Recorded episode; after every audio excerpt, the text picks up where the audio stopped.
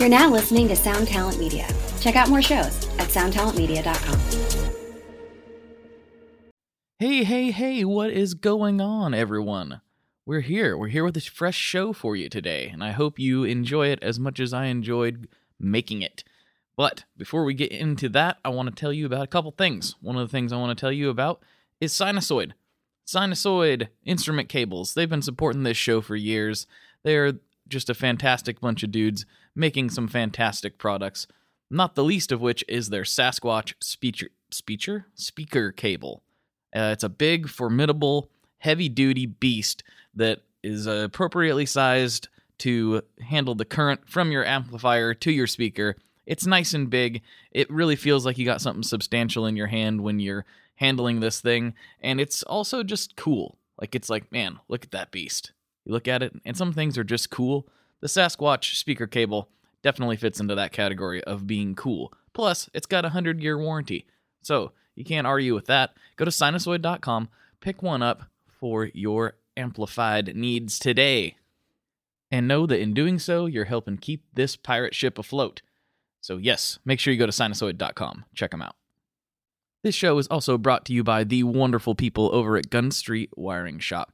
You've got an old Les Paul knocking around, it's got some scratchy pots, it's got some intermittent connections, it's got some weird nastiness going on in the electronics department. Gunstreet Wiring Shop can clean all that up for you. Gunstreet Wiring Shop makes custom wiring harnesses for whatever kind of guitar you have. They just made one for a dinky the other day. First first time in in 4 years that they've been in business, they made a dinky harness. So they can do whatever you need.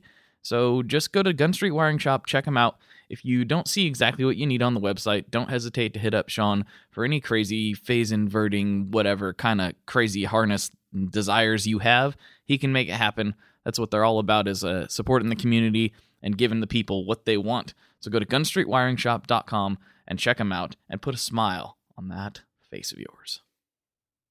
Sound like the Joker there. That was kind of creepy. You know what I mean. This episode is also brought to you by the fine folks over at Creation Music Company. Creation Music Company, I talked about their amps last week. I still stand by it. Their amps are phenomenal, and you should definitely go check one out. But they also are mostly known for their pedal boards. We all love pedals. You know me, I'm obsessed with pedals, and it's just, it's one of the great joys in life are guitar pedals. And they make the board that you need to put them on. John's came on a couple times throughout the years. If you want to know more about how they got their start, go back and listen to the first uh, couple Creation Music Company episodes. They're they're really good. But also, they make great products. They really do. And at the end of the day, that's what it's all about. They they make great products, have great customer support, and their pedal boards are truly innovative in that space. So make sure you go check them out today at creationmusiccompany.com and upgrade your pedal board situation. Yeah. And last thing before we get into today's episode of the podcast, don't forget that you can always support the show by going to tonemob.com slash reverb to do any of your reverb.com purchasing. So if you go there, go to tonemob.com slash reverb, type that in, boop, nice and easy. It will take you to the reverb.com that you know and love. It shouldn't look any different. Everything should be all the same. You do your buy in, your selling, whatever you're going to do on Reverb through that link, and it helps push a little bit back to this show and keep things going doesn't cost you anything extra, and you're going to be on there buying and selling gear anyway, so you might as well use tonemob.com slash reverb for all of that and help put some wind in the sails of this pirate ship. That that uh, that's what we desperately need around here. So uh, we've just about actually, I think I need to double check, but as of last month, I believe we covered our server costs for the year. So thank you so much to everyone who has used that link and helped uh, keep this thing going. Now at least it doesn't cost money, so that's good, right? Uh, and anything extra will just help me provide more content for you guys and get more guests on and do more tone mobbery just all around. So if you use tonemob.com slash reverb for all that, that would help out immensely. And thank you to everyone who does that. And a lot of you seem to do that on a regular basis. So thank you, thank you, thank you. All right. With that said, we'll get into today's show with Alex from Zander Circuitry. I think you guys are going to like this a lot. So we'll jump right into it. Let's go.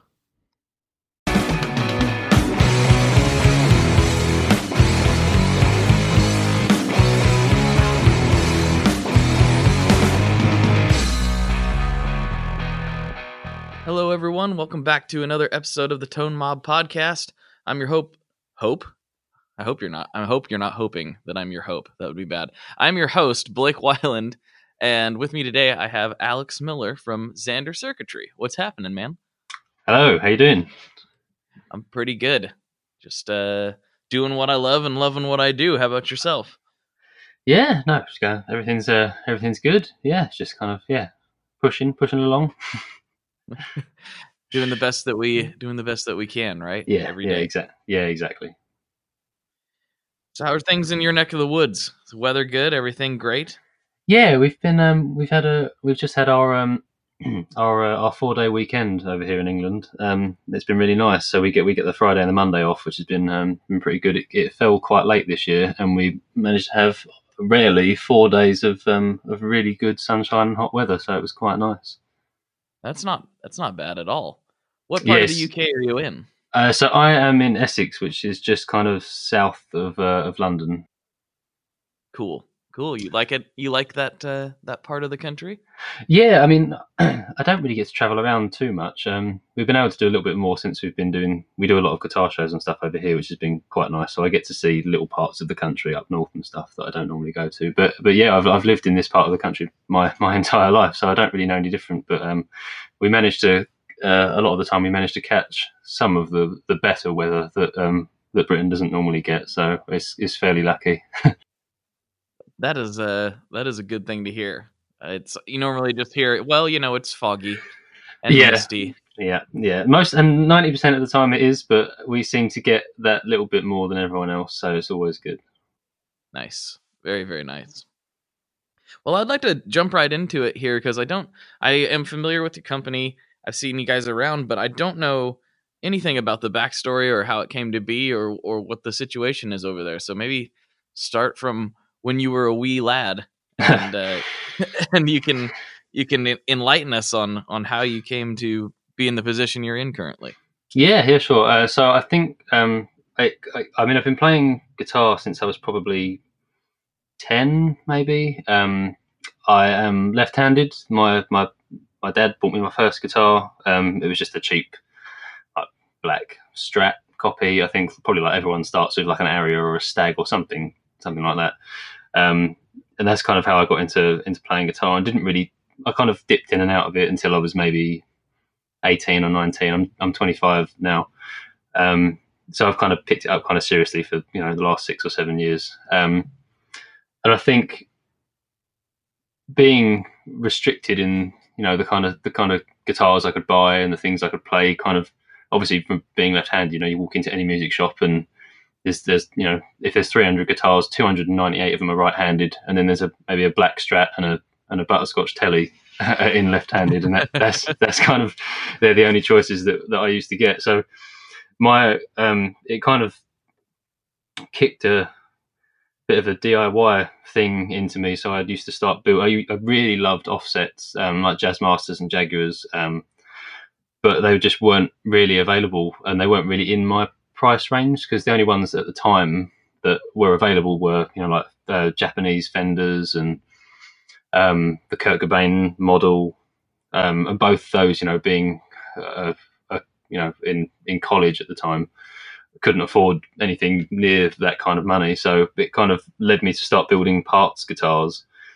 Um, just out of you know, I'd, I'd either buy you know body blanks or and just buy necks off of eBay and stuff like that, and learn how to you know solder some pots, some pickups, um, and that that kind of then eventually led into me becoming interested in building effects. So I'd, I'd buy you know DIY kits, um, or I'd just look up like tag board layouts and stuff like that, and start building basic boosts and fuzzes.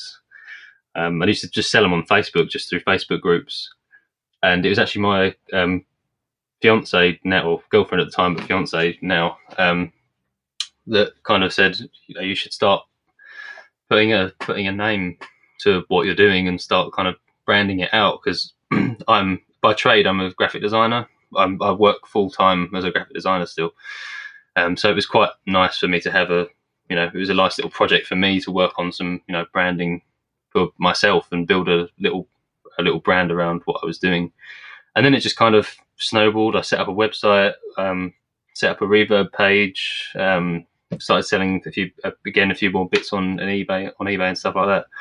Um, and it just kind of snowballed into what it is today. And I've just kind of you know taken it slowly and day by day and week by week, and it's just kind of gradually built up, and it seems to hopefully continue to be continuing to be. So, what are some of the early like circuits that you started off? You don't generally just hop from uh, assembling parts guitars to uh, having a line of pedals. Where was what was the evolution of that? Um, so I think the first DIY kit I bought was a clone of a Electro-Harmonix uh, LPB one, just the you know like the single knob boost, and it's it's got about I don't know, probably ten parts including the you know you know I think it's got like two resistors and a couple of caps and a transistor. Um, took me hours and hours to solder it, and it was an absolute pig when I'd finished. It looked horrific. Um, it didn't always work, um, but you know after you know jiggling around, you know, kind of hacking it together, actually plugging something in and and having it change the sound of my guitar even if it was just in volume, um, and knowing that it had been something that I had done was kind of really gratifying and amazing to me. So that's that's kind of where I guess it kind of sparked a more of a oh well, if I can do this, then maybe I can you know I'll, I'll work at getting better at doing things like this, and then eventually I just kind of learnt by doing. So that that would kind of lead on to me mucking around with um, circuits like the Fuzz Factory, which again is a fairly simple circuit, and that's kind of what inspired one of our first pedals that I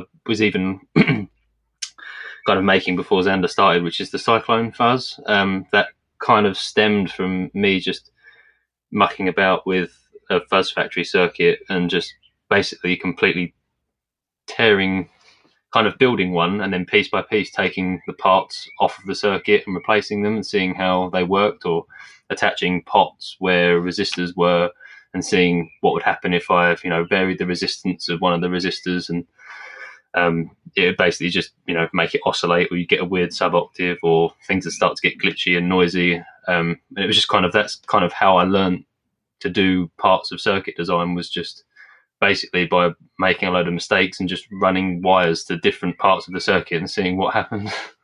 that seems to be uh, like a little bit more of the circuit bending route than necessarily the uh, numbers and engineering route, right? Yeah, I mean, I think I guess partly because of what I do for a day job is fairly creative. I think part of I think even though I'm, I'm you know I'm pretty good with numbers and all that kind of stuff. It doesn't necessarily interest. It doesn't really keep my interest. I'm more into just being quite hands on and doing things and just basically just seeing what happens. And if it if it works, it works. Because I think some of the best sounds that I've got from some circuits are from when they're technically being broken. If that makes sense. Yeah, it's sort of like a, a thing that I, I used to talk about a little bit more in the early days of the podcast. Is I remember reading something somewhere where uh, like an engineering student brought in a, a a death by audio product. I can't remember what it was. If it was the Fuzz War or if it was something like that. One of their big gnarly beasts that they make, and he brought it in. Uh, either brought the circuit in or something, and his his professor was like, "Well, that's stupid. They got the transistors in backwards." Yeah. and it's like, yeah, but it sounds good though. That's the that's the thing. That's that's what we're shooting for. Yeah, exactly. And I think I think some sometimes I mean I you know knowing knowing all the theory and stuff is is great, but I think sometimes for some people that can almost be a hindrance to creativity because sometimes you get you know even going back to you know the story about um the guy from the Kinks like cutting cutting um slits in his speakers to get a fuzz sound, that kind of thing. It's like it's not technically correct what he was doing, but it it gave him the sound that you know everyone knows. You know, you really got me. Like everyone knows that tone from that guitar, and that's from just a busted up old amp with a load of holes cut in the speaker.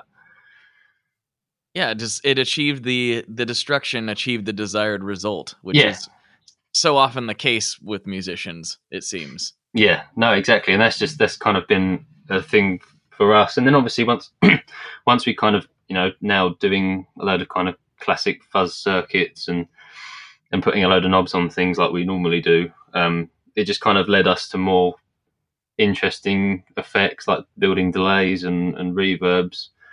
Um, and then eventually, where we're aiming to go now is kind of more into the, the digital kind of route, um, just because there's so many, you know, possibilities and almost end well, almost endless possibilities for you know if you're when you're physically when you're coding effects um, on a PC.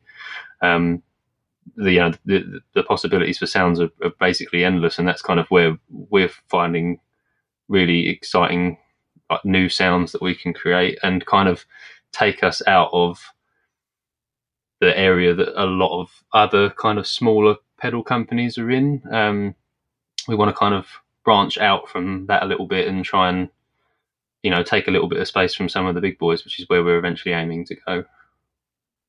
Very cool. Very cool. What are you without revealing too much? Like, what are you kind of looking at for the DSP side of things?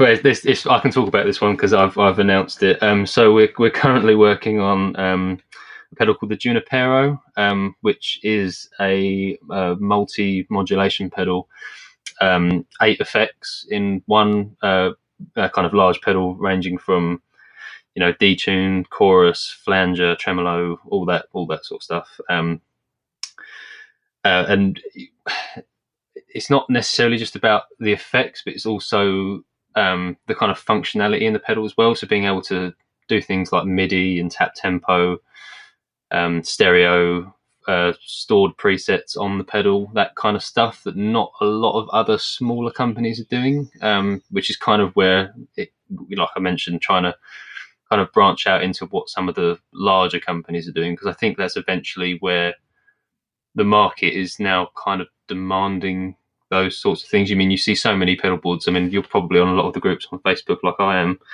where you know almost every other board is got some kind of fancy switcher like the ES8 or the Gig Rig or or something like that, where people are demanding presets out of pedals, um, which is where we're that now trying to kind of fill that demand as it gets greater. Yeah, it's definitely something that I I I know people want and they they say they want. I don't know personally, and I'm not, uh, you know, my my scope of musicians that I play with is a little bit limited, but I don't actually know anybody who uses a lot of presets. They kind of like they, everyone see, still is reaching down and tweaking their knobs, which I guess we're not playing shows, so maybe that would be less the case if if we were. But um, it seems like there's there's certain things, and uh, and I run into this all the time where we're debating on feature sets to include or not include and it's like sometimes we end up including them just because we think people will say they want them not necessarily because we think they're particularly useful. And i'm not saying presets are like that but i'm saying do you find that sometimes people just want a feature to say they have a pedal with that feature i definitely think there's an, an aspect of that which is why we wanted to rather than just you know make a pedal that had um you know, so it's it's effectively just it's eight pedals in one, and you can have MIDI and you can have your 128 presets. What we kind of wanted to do is find that middle ground. So with the Junipero, what we're doing is including five presets on board that are easily you can easily just switch through, you know, with a with the tap of a foot switch. So it kind of if there's people there that find MIDI daunting or too complicated, then they can just basically just press and store and then flick through five presets. So, you know, you can just effectively just flick through, you know, five stored modulation sounds. Um, so it was kind of, like you said, not not trying to overwhelm people with the options available and also not make things unnecessarily complicated for people that don't really want or need it to be that complicated because I'm I'm aware and I know like I probably like you do I'm I know a lot of guitarists that the second that anything involves screens or hidden menus or you know tap this hold this foot switch down while you turn this knob that it all becomes way too confusing um, and not particularly practical for a live show. Um, if something you know if they need to tweak a preset on the fly what you want them to be able to do is do that as if they were just messing with a with a regular pedal. Um, so that's something we've been conscious of while we've been developing and getting that ready is making it easy for for people that aren't necessarily that technically gifted, to put it diplomatically. Mm-hmm. I mean, I could, I, I can kind of see myself in that category to some degree. I'm like, I, I've never personally, I've, I mean, I've, I've got a lot of pedals and I play with a lot of effects, and I, I, I've never really messed with MIDI. Every time I think that I want to, I end up going, ah, no, no, I'm okay. Like that's this just seems like a deep dark rabbit hole. Is it actually a lot, a lot easier to understand than what maybe the layperson like me is thinking that it is? Yeah, I mean, from a development um, standpoint, I've got um, a guy helping me kind of settle that kind of stuff up. So with the Junipero, I'm doing all the audio side of things, um, and then I've got a guy helping me do the kind of control side of stuff um, for that. Um, it's once you kind of get your head around it, it really isn't as daunting as it would seem, especially with a lot of the switches. It really comes down to when you're using MIDI, it really comes down to how good the switcher is and how intuitive that is to use. Um, if you know, to, if you can store presets and stuff from the from the switcher whilst it's plugged into the pedal, that's how how easy it is to do with the switcher. Is it, it's more dependent on that than the than the pedal itself.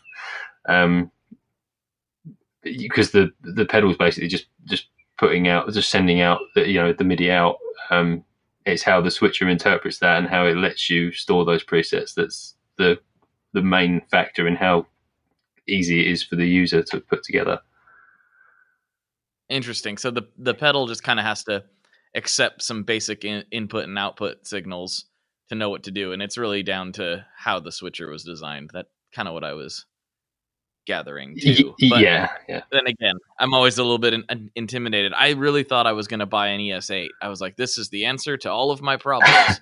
and then uh, my friend Leon uh, from Pelican Noiseworks got one, and uh, he brought it to a band practice thing, and I was like, that never mind. That looks like scary and stuff. So I guess I'll stick with stick with what I know, like a good old codger. Yeah, I mean, I mean, I mean, yeah, I mean, truth be told, before I started um, working on this project, I knew next to nothing about MIDI as well. Um, it was more just when we were working on when I when I pitched to the guy um, who's helping me out with the control side um, about you know implementing you know tap and stored presets. He basically said, "Oh, well, it'd be dead easy to just stick a MIDI jack on the back and let people run it into their switches for you know for the for more presets if you want." And I was like, "Yeah, sure, let's just do it if it's easy enough." To implement. The hard work's already been done for storing the presets on the pedal itself. Um, if you want to just, you know, if, if all it's going to do is mean I have to put in, we have to put an extra jack on the board for people to plug their switches into, then then let's just do it. So, what is the difference between the pedals that have just the quarter inch MIDI input and then the ones that have the full MIDI plug? What's what's going so, on there? so the the MIDI I don't know the full story of this, but from what I gather is that it doesn't. With the the traditional MIDI pin, which I think is five pins, it's not actually using all of those pins. Um, all you need is a TRS jack, like you would for a, an expression pedal. Um, you only right. need those those um, those connections. So a lot of the times when you when there's just a quarter inch jack on the back, which is what we're going to be doing, what it has to do is um, it has to basically have the quarter inch jack on one end and the and the MIDI jack on on the other end, so you can plug that into the switcher. Um, and sometimes there needs to be um, a box in between because different um, manufacturers have the tip and the ring and the sleeve set up differently. So I think Chase Bliss is different to um, uh, Source Audio, and then they're different to Strymon. So it all gets slightly complicated again because there's not really any standard for how those MIDI connections um, are kind of configured. Gotcha. Interesting. So okay, I got you. So so everyone's got theirs wired up to accept the signal a little bit differently, and therefore, it am I understanding it correctly? It goes to the five pin plug, and then it might be in a different spot on that five pin plug. So you kind of have to convert it. Yeah, Faves box or whatever. Yeah, so I've got a little um, sorry, I've got a little um Empress MIDI box. I think it's called. It's like a just a tiny little thing, and that basically when you crack the back off, um, there's a circuit board inside where you can basically bridge some of the different pads depending on what brand of pedal you're plugging it into.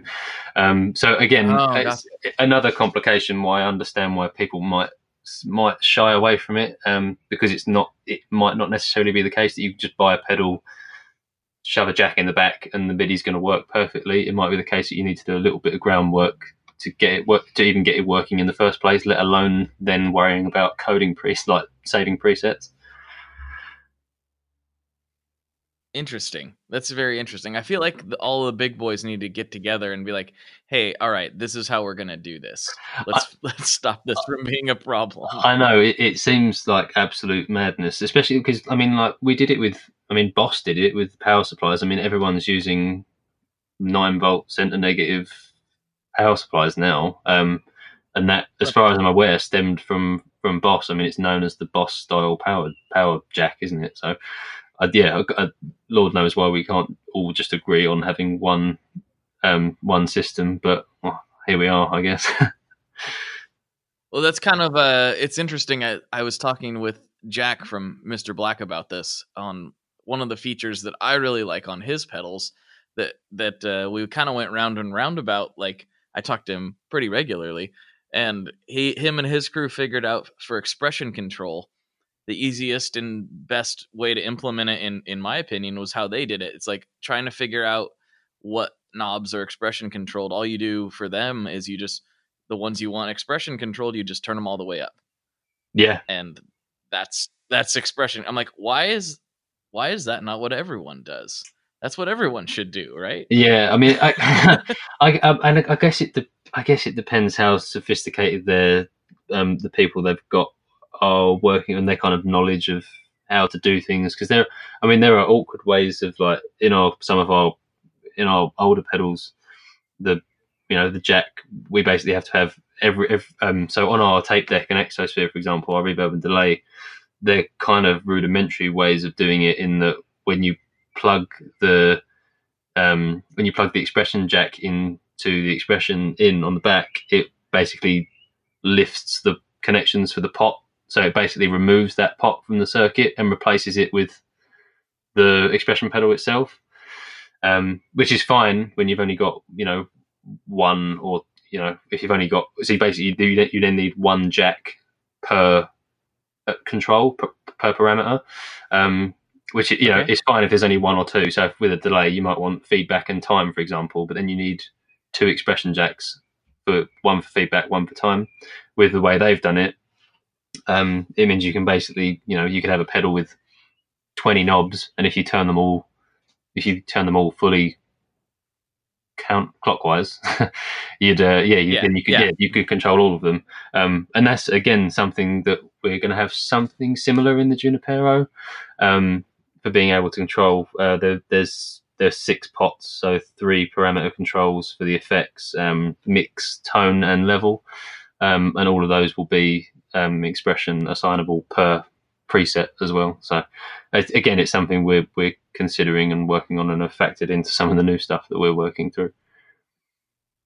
That'll be cool. I'm very excited to see this. I'd I'd kind of missed the announcement, so it's nice to get all filled in on the uh, the new new stuff, basically.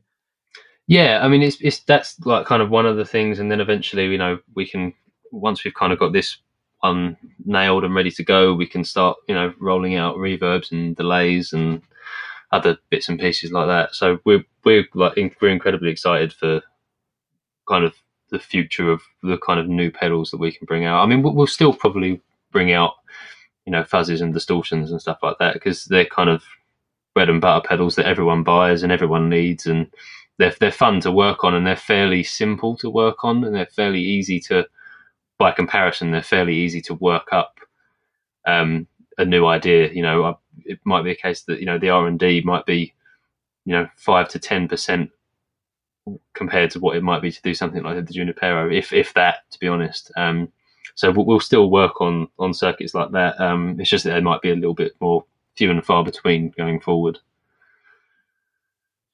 Yeah, once you start kind of chasing the things in the sky, it's hard to come back down to the ground sometimes. yeah yeah exactly yeah Just random question, and it uh, and I'm I'm actually quite enjoying it. Are there birds uh, over where you're at right now? Am I hearing birds, Can or is you- that something? So. I, if you can, um, I didn't realise they were that loud. Um, so, I am in my workshop, which is at the end of my garden. Um, uh, so, yeah, you may very well be hearing birds. They may just be flying back from uh, from wherever they were because the weather is getting slightly better. So, uh, apologies if that's That really loud. It's it's not it's not that loud on my end. I just kept going. I think I hear birds, and it's actually really enjoyable. so, yeah, you may. I think you may well be actually. Yeah, I can't. Unfortunately, with my headphones on, I can't hear them. But uh, yeah, I think that very well may be what you are hearing from coming from outside. They're probably on the roof. I'm picturing this like the the most relaxing workshop ever in like a little British village in Essex, and there's birds twitting about, and there's green grass everywhere. And I, I don't know if that's accurate or not, but that's what I'm picturing. Unfortunately, it's not. Um, it's not that picturesque, but um, it's it's not far off. It, it's fairly close. We live in a in a, a fairly kind of standard suburban town. Um, but yeah, no, it's lovely. We we had the workshop put in um, last year. Um, up until then, I was working from a the converted kind of garage at the front of the house. Uh, and it became very apparent that I'd quickly outgrown that because we were basically I was building the pedals and recording demos and doing everything in, in one space. Whereas now with the workshop, um, we have it kind of split in two. So I've got a larger area for doing recording and demos and having people come round and try stuff out. And then there's a smaller kind of section where all the mess happens, where I'm cutting resistor legs and drilling enclosures and making all that nasty noise and mess. So that kind of that kind of stays behind locked doors, whereas before it was all just kind of in, in one area. So it's, it's nice to be able to separate those two things. Yeah, yeah, I understand that for sure. Like a lot of people have asked like what my favorite piece of gear that I own is, and it's 100% it's like the shed that I record. like it's I'm like it's changed the whole game. It's like I I used to be, you know, kind of in just this one room in the in the house and you know, you can only turn up so loud and that and by that I mean not at all yeah. and uh now that i'm separate i'm like i can i'm like this is great i can play almost whenever i want yes. fantastic Yeah, so we we we live in a, in a mid terraced house. We've got we've got people either side of us, um, and that was a, a slight concern. Um, it was a constant battle when we was filming demos last year because it was like, do I do I turn up loud enough so that I can get the recording to sound half decent, or do I turn it down and risk the sound that the the acoustic sound of my guitar is going to catch the microphone? um, in all in all the demos, which is what happened the first time around, and I had to re-record it at a slightly louder volume, um, which was an absolute pain. Um, but we've been we've been quite lucky because I, I was I was recording some bits and pieces the other day um, for the pedal that I'm uh, doing with Raygun Effects, another Essex-based company.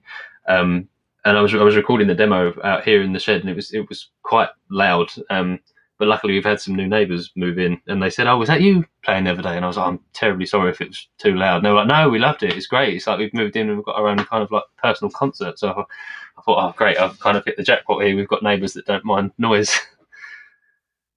oh that's fantastic yeah yeah, it was lucky. The um the i had to uh oh go ahead. no, I was going to say the other the previous neighbours we had weren't weren't so forgiving.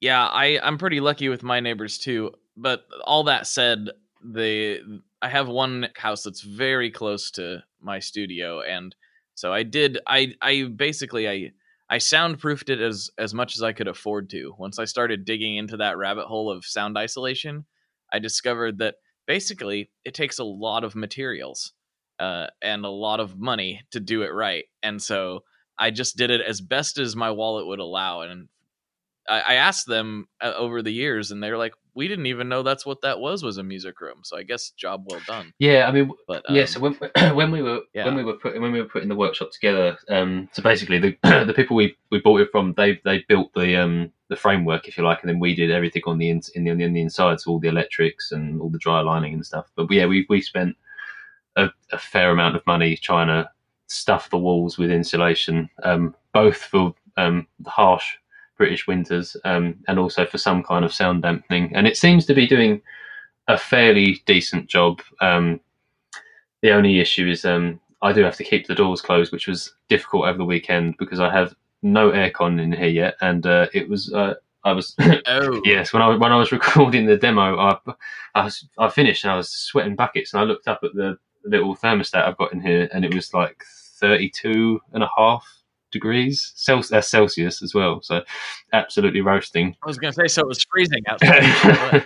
yeah, I, d- I don't know what that converts to in Fahrenheit. I, I, I, I don't understand that scale. I, I, I don't either. No one does. No one knows what America's doing over here. We're just floundering about with random old British systems. yeah, I know. What's feet in inches? What's that?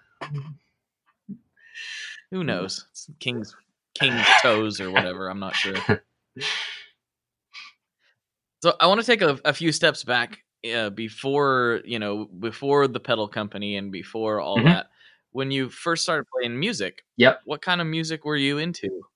Um, so I, if I recall, the album that got me into wanting to play the guitar was, uh, so so it's a kind of a funny story really because it was when it was 2005, so I would have been 12 ish, um, and it was when uh, Green Day's American Idiot came out. It's my I was starting my first year of high school, um, so I was very much an angsty teenager, um, and uh, um, I remember hearing American Idiot, uh, the sing when the single came out for the first time, and it just being so like loud and aggressive. Um, well, c- comparatively, I mean, I know there's a lot more aggressive music out there, but f- you know, for me as a 12 year old, it was um, that had been, you know, I've grown up on listening to just whatever was in the, the charts, like pop music and stuff. So hearing hearing that, I think it was probably on top of the pops. Um, that was kind of the album that made me think, yeah, I want to just get a guitar and just, you know, any amp I could and just turn the distortion up, you know, like full. I think my first pedal that I bought was a some Behringer Ultra metal. It was like bright pink, and I just remember turning all the knobs up all the way and just kind of slamming through power chords when I used to learn, I was just like Green Day riffs or, or whatever. Um, and then that year, um, I asked for it for a Christmas present, and my mum bought me uh, the wrong album. She bought me the wrong Green Day album. She bought me um, Oh, she bought me uh, International Super Hits. It's like a compilation album. Um, Yeah. yeah. She she bought me that instead, which kind of turned me on to a lot of their like older stuff. So I was listening to like Basket Case and When I Come Around and all those kind of classic Green Day songs that at the time I wasn't overly familiar with. Um, but I just remember listening to that album on repeat, you know, just on my um, portable CD player 'cause- because those were still a thing then. Um, and yeah, I just remember going on, you know, family holidays and stuff like that, and I'd just be sitting in the back of the car just wearing that CD out completely. I must have listened to it, God, two or three hundred times easy. yeah, I had the same album. It's funny to to hear because we're we're not that far different in age, but the our Green Day experiences are extremely similar. We just have to switch albums around. Like my Green Day album introduction was like Nimrod. Oh, okay. yeah. So it was yeah, so it was like same experience basically, except just a different Yeah, album. Just because I'm A couple of albums, like five or- five years old. yeah. Yeah. um, yeah, it was yeah, it was bands like that, and then obviously over here before they started making strange music, the um, the Arctic Monkeys, their first album came out that year as well, um, which is which is great because it was very. Not only was it kind of like it just sounded like a load of teenagers in a garage recording, it was also very very British in like accent and the things they were talking about and the sense of humor. Um, so that kind of appealed to me as well as a, as a teenager. So that was like another album that I must have worn out hundreds of times. Um, which, uh, yeah, I've, I have very fond memories of that. I, I regularly go back to it and, and listen to it from, from start to finish. Were there has your taste changed as you've gotten older? Are you still kind of into that same stuff? I, I, there's definitely an element of like nostalgia, and I still listen to a lot of that stuff. So I'm still, I still, you know, I still love Nirvana and Green Day, and you know, early uh, Arctic Monkeys, and the first Foo Fighters record as well. That's an insane record that I absolutely love. Um, but I think as I've gotten older, I've, it, it sounds cliche, but I kind of listen to a little bit of everything. So I'm I'm really into like classic, like kind of hip hop stuff, um, like Jurassic Five and a Tribe Called Quest. Um, if I'm doing, if I'm just doing soldering, you know, if I'm just sitting there cranking out 20, 30 pedals, I'll normally put on um, instrumental music. There's a load of stuff on Spotify that's like lo-fi hip hop kind of jazzy stuff that I quite like listening to because it doesn't really require any concentration. It just it's quite nice background music. Um, but then I really like you know shoegaze and ambient post rock stuff as well. So it really is kind of a, a mixed bag. I just I, I don't I, I try not to focus too much on I get like get hung up on genres. I just kind of listen to what I like, whether it's from some obscure local band that has you know barely any following, or if it's a top forty artist. I'll kind of I'll just listen to anything if I like it. Yeah, I've kind of gotten over the uh the guilty pleasure thing. Yeah. Where that used to be a, like a thing because you know like I'm I came up the the punk rock kid. So you got is it legit? you know, is it real? Like like is it real punk rock? And then uh as I got older I'm like that's the stupidest thing like ever. I'm like I want to listen to if I want to listen to Lady Gaga, I'm going to listen to Lady Gaga. Yeah, I mean, yeah. If I want to listen to yeah, something you know, Yeah.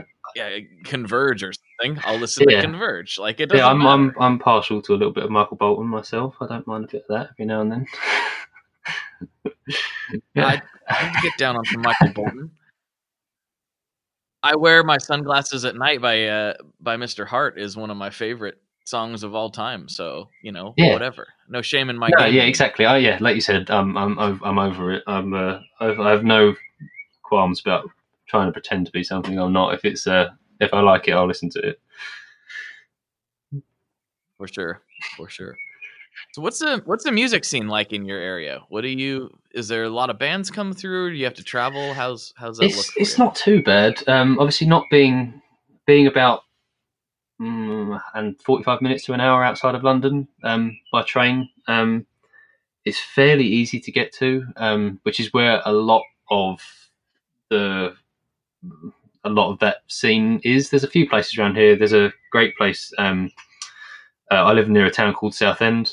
Um, uh, longest pleasure pier on the world, just as a fun fact. Um, it's not that interesting, but um, The more you know, the more Exactly. Uh, uh, they've got a great little venue called Chinnery's um, that I used to go down to um, quite regularly as a teenager. Um, I try and get out as as much as I can still, um, but obviously with work and children, um, it becomes a bit more of a of a hassle trying to organise a night off to go and see a band. But um, yeah, there's there's a few good places around. I was I was involved in that kind of scene a little bit when I was in my late teens, early twenties. So like yeah, six five six years ago. Um, I was in a little band with a couple of guys that were a few years younger than me, um, and it unfortunately just kind of fell apart because when when they kind of said, "Oh, we're going to go off to university now," I was already I was part I was past that age and I was already working. Um, so they just kind of kind of split apart then, um, and that's kind of really when I started getting involved in in doing the pedal stuff. So you know, working full time as well as trying to run as well as trying to run this. Um, just kind of didn't leave me enough time to be involved with that anymore. But there, there are some there are some great um, bands around. Um, as I mentioned, um, uh, Raygun Effects that we're working with. He's in a he's the lead singer of a band called High Low that um, are local to us. They're they're Southend based, and um, they're probably easily one of my top five bands um, of all time, and that's up there with, like I said, Nirvana and Green Day and bands like that. So. yeah, it's Oh, been, really? yeah, they're, Really? they're they're a really really good band, um, and um, I'd know the the guys from it quite well. Um, it's been it's, it's been really nice to just find a find a band that you like that you also know like I'm friends with them all on Facebook. It's really strange, like a band that you really love, um, knowing them and like, oh, like oh, he's gone down to you know, he's just doing some like he's gone out for dinner with his family because he posted about it on Facebook. It's strange knowing those things about a band that you really like. It's it's weird. That is that is really interesting, and I, I've I've kind of ran into some of that myself, and I think that's going to be a little more common in this day and age and moving forward of people being more connected with artists they really like, whether they're you know actual like pals with them the way you are, or just in general. I feel like uh, people are going to have a deeper connection to to bands and to artists that they're really into, and it's one of the like the actual positives about social media, which is nice because there's a lot of negatives to it. So it's nice that there are positives. Yeah, yeah, exactly. I, I yeah, I I can only hope that that that that that, that kind of connection does become stronger and and grow between fans and and the bands because it's it's it's really nice. There's there's a lot of up and coming, you know, bands that are around our area that are really trying to make a go of it, and I know all too well how how hard it is to make any kind of living out of doing music. So, um, it yeah, I think building that personal connection is quite important for them to to grow a strong fan base rather than just you know just putting on shows. Um, I think it's quite an important thing for them to be doing. I think it's equally important for guys like you uh, doing. I think it's really important for for companies to start taking a look at that and recognizing that people want to know, you know, especially at the level that that we are used to seeing. They want to know kind of what the guy's about. Like they're buying from the person as much as they are buying from a brand or a company.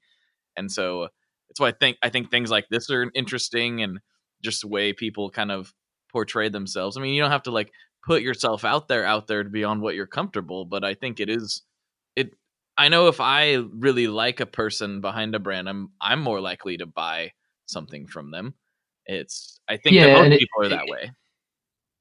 Yeah, no, for sure. And it's been something that I it's been somewhat of a steep learning curve for me in the sense that I'm my I'm massively introverted by by nature um, and incredibly shy, um, and that was something that this is weirdly as a as a kind of personal aside. It's running Zander has helped me overcome a lot of those things because I've been put in situations where it's kind of fight or flight. Like we're doing, going to the shows that we do and the expos and doing podcasts and being recorded on video for you know other people's YouTube channels and stuff like that.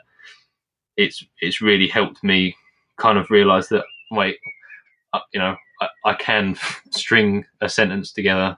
I can speak about the products that I make and the products that I sell um, and I'm not I, am not always going to come across like I'm a complete idiot, which was my main fear of just making a fool of myself. But so that running Zander has really kind of helped me kind of ease into being a little bit more relaxed around doing things that I would have previously been scared to death of. Well, one good thing about you coming on this show is that you're almost assuredly not going to be the one who sounds like an idiot. That is a really good thing for deciding to do this particular podcast. So thank you. Oh, that's no problem. but um, no, I, I, was gonna say I I I have I'm I'm definitely an extrovert, which obviously you can probably tell. But even even myself, I have reservations about what I put out there when I put it out there, and you know how it's portrayed. And one thing I've I've learned is that while we think it's you know this big thing and where it's really uncomfortable in some ways at the end of the day most people are just into it it's there's trolls there's always going to be trolls you can't do anything about that but by and large most people are like well he's giving it a go. That's pretty cool it's cool that he's trying you know and and some people it resonates with. Yeah and i think that's kind of the reaction i've seen from a, lot of people is that that that fear of even if you do make a mistake or say something you know, make a joke that might go down in poor taste, which I've definitely done before um, on on on a recording. Um, people just generally don't. People don't care for the most part. People don't. Yeah, like you said, it's nothing. It, it, it, it in your head, it's this massive thing that's going to be. Oh, it's, it's going to be the end of me. It's going to ruin me and everything that I've worked for. But it, it doesn't. People just half the time people don't even notice, and it's one of those things that you're just worried about in your own head. Yeah, I did. I did, and I, I, almo- sometimes I wonder if I should have left it in. But a few episodes, well, several episodes ago, I had Chris Benson from Benson Amps on again, and I was at his shop, and I made a really uncomfortable O.J. Simpson reference, and I, I, I struggled with it for a long time before finally deciding to cut it out. And now I kind of wish I would have left. I would have left it in, just so people know how stupid I really am. But it's uh, he he gave me the eye while we were recording, and I made this this this random joke, and he was like, he was like, after we were done, he was like, "You gonna leave that in?" I'm like, "I think so," and I kept listening back to it, going, "Nah, I can't leave that in." And now I'm like, I should have left it in, but whatever. Yeah, uh, yeah. I think I think I, I made a yeah. I can't remember what it was, but it it, it didn't it didn't resonate as well. Uh, I think maybe coming from an area of very dry British humour, it didn't resonate as well with the people I was speaking to, um, and it, it, it kind of fell a little bit flat. Um, but I I've moved on. I've, I've picked up. I've forgiven myself for it. as you should as you should and one thing that i i have to say too one of the big criticisms i get about this podcast is that my jokes aren't funny and uh the thing is is i'm not a comedian and no my jokes are not funny so i apologize to everyone who thought they were tuning into a, a comedy podcast but that's just simply not what's going on here it's uh it's just some guy who is so nerdy that he has to talk to other nerds about his nerdy thing that he likes that's that's really what we're what we're doing right now Yeah, that's fine. I, yeah, I, I, I don't know why people would expect you to be anything more. I, I think the bar's been I honestly think the bar's been raised on podcasting quite a bit in the last few years. I know I've been doing it for a, a long time at this point, but the quality of podcasts and I try to I try to hold myself to this standard, but I'm like I said just kind of a dude. Uh, the the quality of podcasts in general has gone way way up in the last few years, and so I think I'm just being held to a, a higher standard than I once was. Yeah, there is there are some there are some great guys out there. I mean, I, I try and listen to as as much as I can, like gear related or or not. Um, yeah, and like you said, there's so many great people doing some. There's some annoyingly talented people in the world, um, and it makes me both uh, equally proud and very bitter that I'm not one of those people. Yes, I know that feeling. Who are some of your favorite gear, you know, podcasts, YouTube, whatever media, gear media people? Who are some of your favorites? So I I try and watch as it's mainly this it's probably just the, the obvious ones. Um, so I Andertons were one of the big um, start you know the, the one of the big starts for, for me um, watching watching gear. Um, that kind of stemmed even before I even when I was just a guitar player and wasn't making any pedals.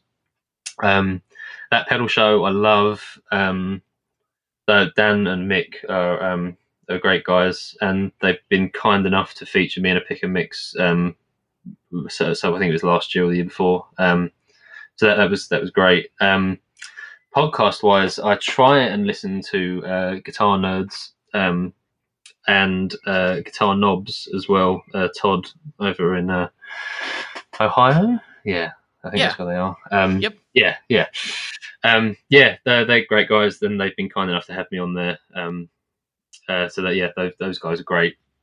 Um, but then I've also got some. Um, it's kind of self-serving, but I, I'm I'm good friends with um, uh, Jackson uh, Brooksby from Dipswitch Demos. Um, Uh-huh, He yeah. uh, runs yeah. Um, so I my kind of history with Jackson goes back kind of quite far in that I designed his logo for him. Um, and that's kind of how we we kind of started our relationship, if you like. Is he was like, "Oh, can you offer me any advice on on what I'm doing?" It was when he was just starting out, um, and I said, uh, "Yeah, everything's looking great, um, but I could feel like you could maybe do with a bit more like, of a stronger like branding around what you were doing." And so I, I kind of, you know, pitched together a few logo ideas for him and worked on his branding and stuff like that. And then in return, he did a couple of demos for me, and that kind of started our uh, like relationship um, going forward. And then I've kind of I'm getting him and a few other guys involved in you know doing user testing and stuff like that, so they can come and try out pedals before they're released. So that's that's been quite nice to kind of get in with other guys that are kind of as, as small as as I am or or was when we were first starting out, and we're kind of all although we're in different areas. You know, I'm making pedals and he's reviewing pedals.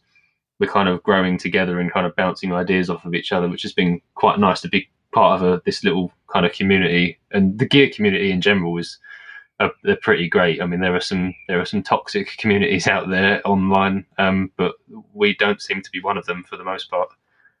No, that's that's the best thing about all this. And I know it gets harped on on you know half of the gear media out there, but it really is wonderful. And I think that's why you see so many people attracted to it and a certain type of person that is attracted to it because generally, I mean, we all get along. There's very few and far between examples of that not happening and so it's it's nice. It's really refreshing.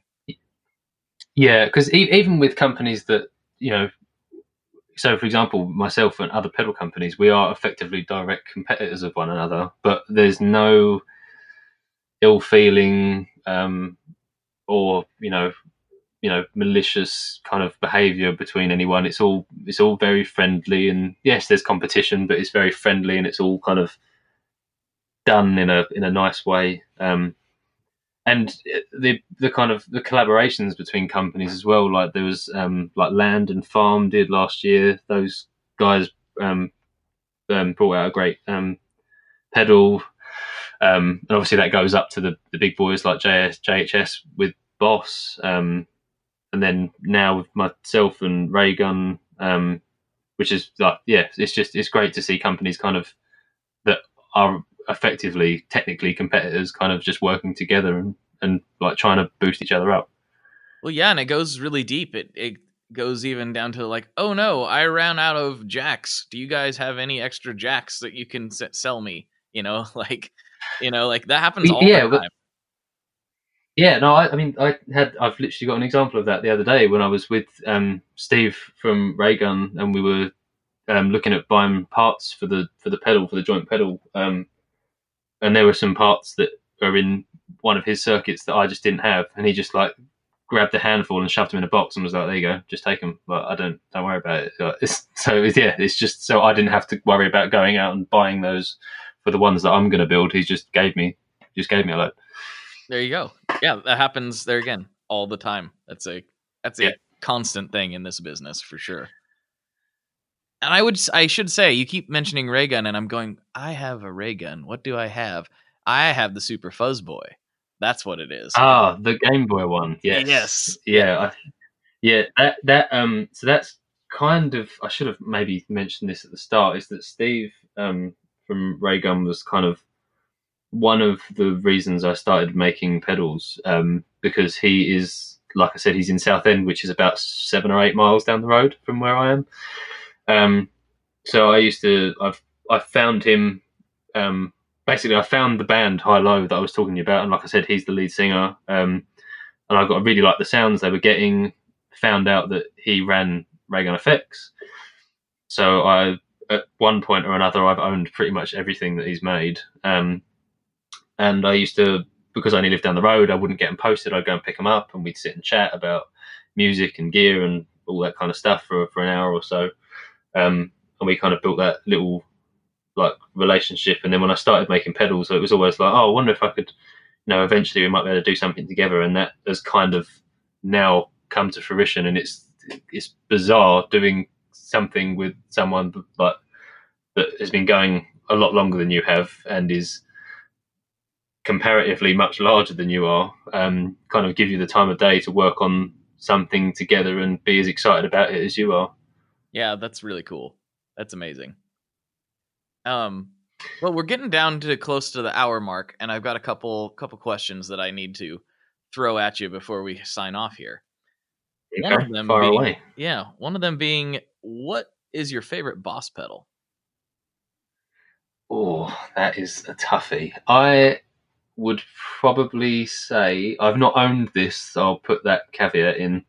Uh, it would be the Dimension.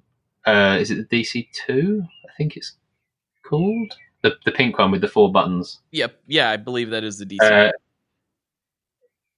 yeah, uh, yeah, it would be that one. I absolutely love that dimension effect. The idea of a chorus without a rate or a almost yeah. So it's just like a fixed detune. I love that that kind of sound because um, you get that kind of wide space without there being that kind of seasick wobbliness from an, like an LFO, like you know, running round and round and round.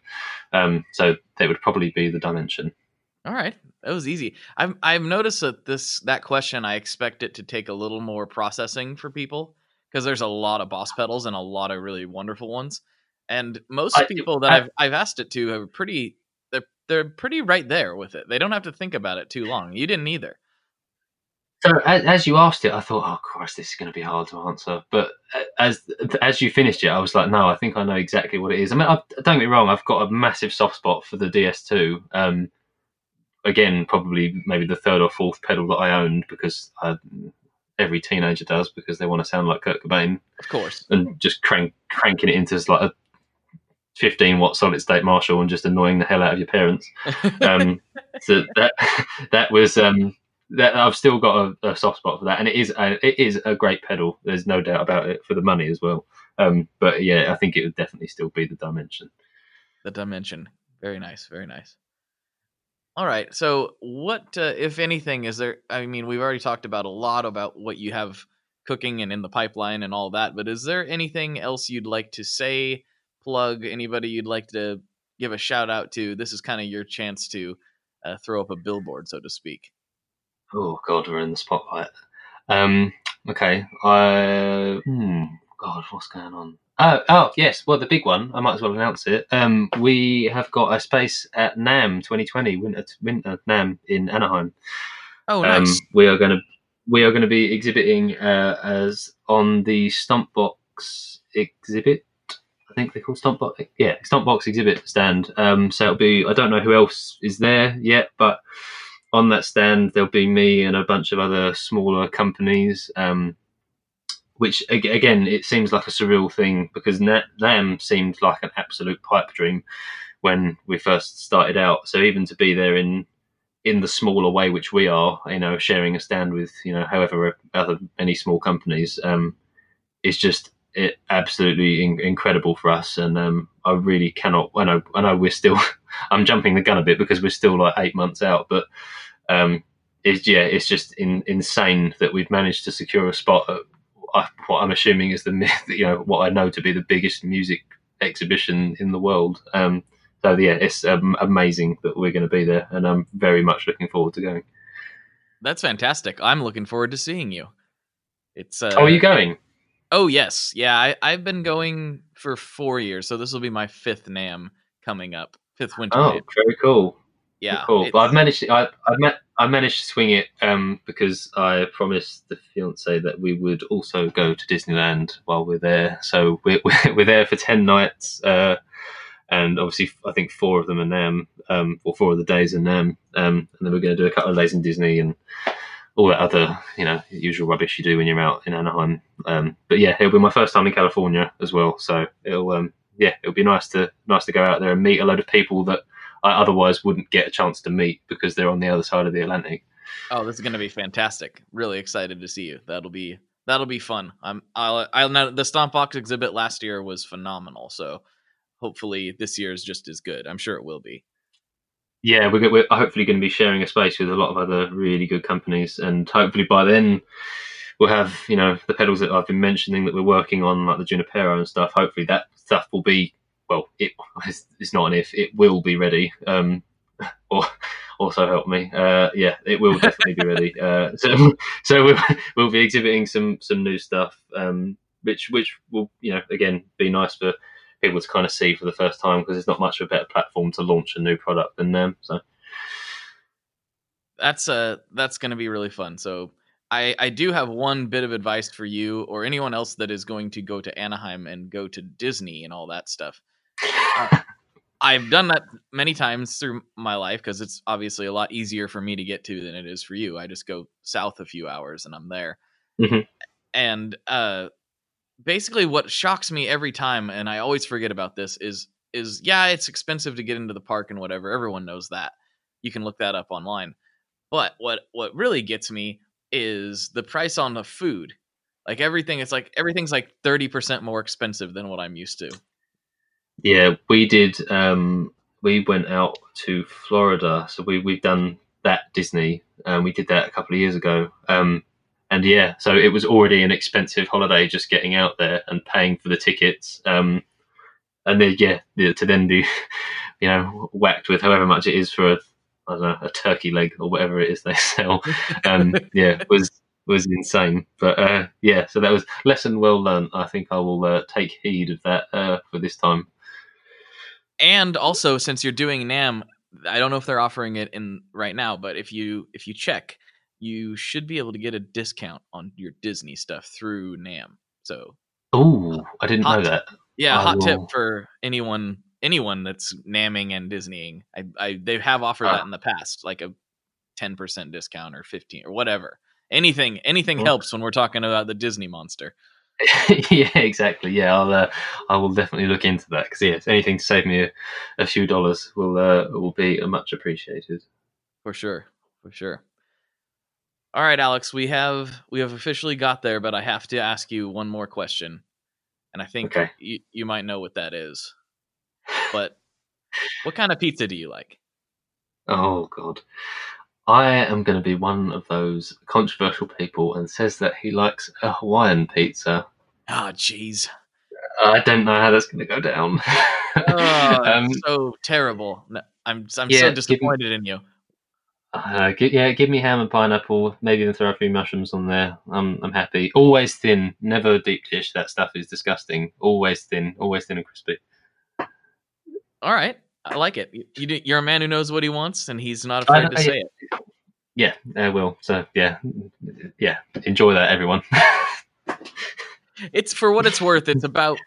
I would say it's about 50-50 with this audience. So you're you're gonna you know you're gonna alienate somebody one way or another. So you yeah the other half yeah the other half are going to be coming up with pitchforks when I get to Anaheim next year. it's like you should have stayed back home, Limey. All right, man. Well, thanks so much for coming on. This has been a good time. I really enjoyed the talk. Yeah, no, it was great. Thank you for having me. Yes, yes, we'll have to do it again sometime. Yes, for sure, definitely. All right, everybody. For Alex, this is Blake, and as always, folks, good luck and good tones. All right, there you have it. There's another episode in the can. And if you need more tone mobbery in your life, you need a little more of these conversations, guess what? There's more waiting for you. We've got, I don't even know how many hours of conversation over on Patreon that is not available to the public. Oh no, oh no, oh no. And on top of it, some of those people get discounts at some of your favorite gear companies. Sometimes they get random things sent to them in the mail. Sometimes they get extra content. Actually, all the time they get extra content. Every week there's extra episodes over there for their ears. And so if you go to patreon.com slash tonemob, you can see any of the options. If you pick $5, $5 is the level that you start getting all the extra episodes. So it's just $5 a month, and you get several hours of additional content every month right into your player where you're listening to this right now. So if you just go over there and check that out, that would mean the world to me. Share this with anybody you might think is interested in it, your gear groups, your gear friends, wherever you hang out on the internet. Maybe you got coworkers, friend, family, whatever. The more people we can get, the more I can do, and the more uh, you can enjoy and listen and hang out and all that stuff. So, uh, thank you so much. I know there's a ton of things you could be listening to right now, and you listened all the way to this point on this show, and that fact is not lost on me. So, thank you very much. And if you ever need me for anything, reach out at info at to- to- reach out at info at tonemob.com. All that good stuff. Thanks again, and I'll talk to you next week. Bye.